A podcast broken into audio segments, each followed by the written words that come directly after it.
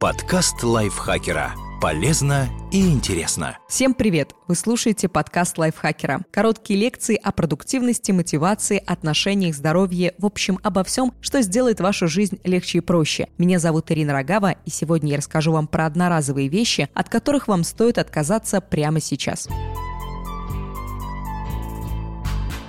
Мы все пользуемся одноразовыми вещами. Покупаем кофе в бумажных стаканчиках по дороге на работу. Заказываем доставку продуктов из магазина в полиэтиленовых пакетах. Берем в спортзал бутилированную воду. Протираем кроссовки влажными салфетками. Часто жизнь этих предметов заканчивается уже через 10-15 минут после того, как они попали к нам в руки, а разлагаться они будут значительно дольше. Например, бумаге потребуется от 2 до 10 лет, полиэтиленовым пакетам около 200 лет, а пластиковой посуде примерно 500 лет. Мусор скапливается, свалки растут, океаны загрязняются. При этом мало кто готов отказаться от комфортной жизни прямо сейчас, чтобы спасти планету в отдаленном будущем. Но количество отходов можно уменьшить, лишь незначительно скорректировав свои привычки. Например, если заменить часть одноразовых вещей многоразовыми. Это не только поможет природе, но и во многих случаях позволит сэкономить. От каких одноразовых вещей стоит отказаться? Полиэтиленовые пакеты. Десятки одноразовых пакетов можно заменить одной тряпичной сумкой. Она легко выдержит вес всех покупок и прослужит не один год. Бывают модели с веселыми принтами, они еще и настроение поднимают. Вместо упаковочных пакетов пользуйтесь многоразовыми холщовыми сумками. В них можно складывать овощи, фрукты, орехи и другие продукты. Если мешочек испачкается, его легко постирать руками или в стиральной машине. Бутылки для воды.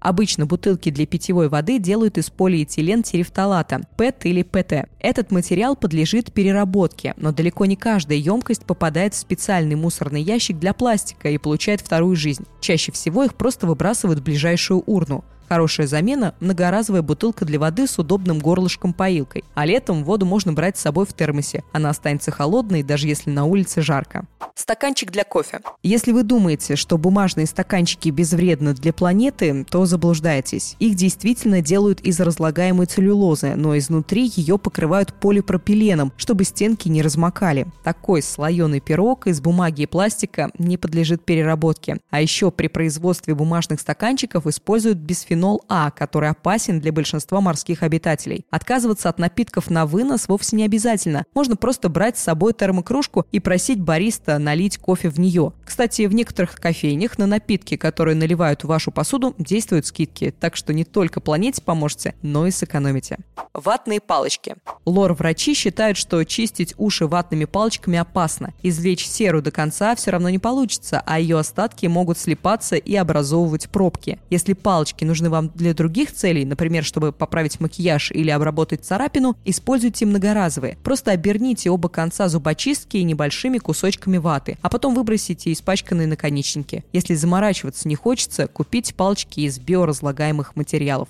Подгузники и прокладки. Эти предметы гигиены значительно упростили жизнь миллионам женщин и молодых родителей, но причиняют окружающей среде не меньше вреда, чем полиэтиленовые пакеты. Чтобы улучшить ситуацию, не обязательно возвращаться к хлопчатобумажным пеленкам, которые нужно бесконечно стирать и гладить. Достаточно просто купить многоразовые подгузники. Они продаются во многих детских магазинах. Альтернативой тампонам станет менструальная чаша. Ей можно пользоваться до 5 лет. Кроме того, в аптеках можно купить и многоразовые прокладки. Трубочки для напитков. В некоторых эко-френдли кафе и кофейнях посетителям предлагают многоразовые металлические или стеклянные трубочки, но они подходят только для напитков, которые вы употребляете на месте. Если любите покупать кофе или сок на вынос, лучше приобрести собственную соломинку из нержавейки и брать ее с собой. Еще один вариант – трубчатые макароны. Их нельзя использовать с горячими напитками, а вот для соков, лимонадов и холодного чая такой вариант вполне подходит. А еще макароны-трубочки пригодятся для коктейлей, если вы решите устроить эко-вечеринку.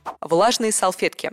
Влажные салфетки содержат искусственные волокна, которые разлагаются несколько десятилетий. Безопасную для природы альтернативу изобрели уже очень давно. Это обычный носовой платок из хлопчатобумажной ткани. Если нужно что-то продезинфицировать, просто смочить его гелем-антисептиком для рук, который продается в любом супермаркете или аптеке.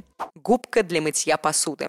Обычные губки для мытья посуды не разлагаются естественным путем и не подходят для переработки. При этом срок их службы чаще всего составляет всего пару недель. Если вы любите радикально решать проблемы, можно купить посудомоечную машину, обычную или настольную, которая не требует подключения к водопроводу. Еще один рабочий вариант – деревянная щетка с натуральным ворсом. В отличие от губки, она не впитывает запахи и прослужит не один год. Чайные пакетики.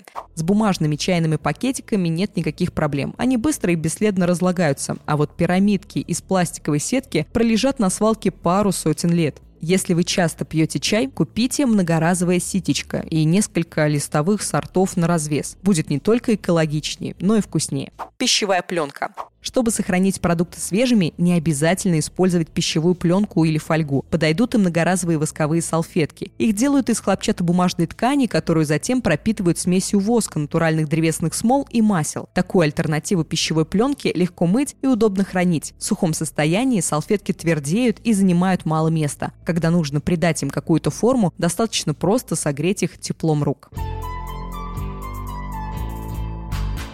Спасибо большое, что слушали этот подкаст. Его для вас готовили автор Александр Буда, озвучивал я Ирина Рогава. Ну и вы, конечно же, тоже принимали участие. Вы наши слушатели. Если вам нравится наш подкаст, не забудьте подписаться на него на всех платформах, оставить комментарий, поставить лайки и звездочки и делиться выпусками со своими друзьями в социальных сетях. Я с вами прощаюсь до следующего выпуска. Пока-пока. Подкаст лайфхакера. Полезно и интересно.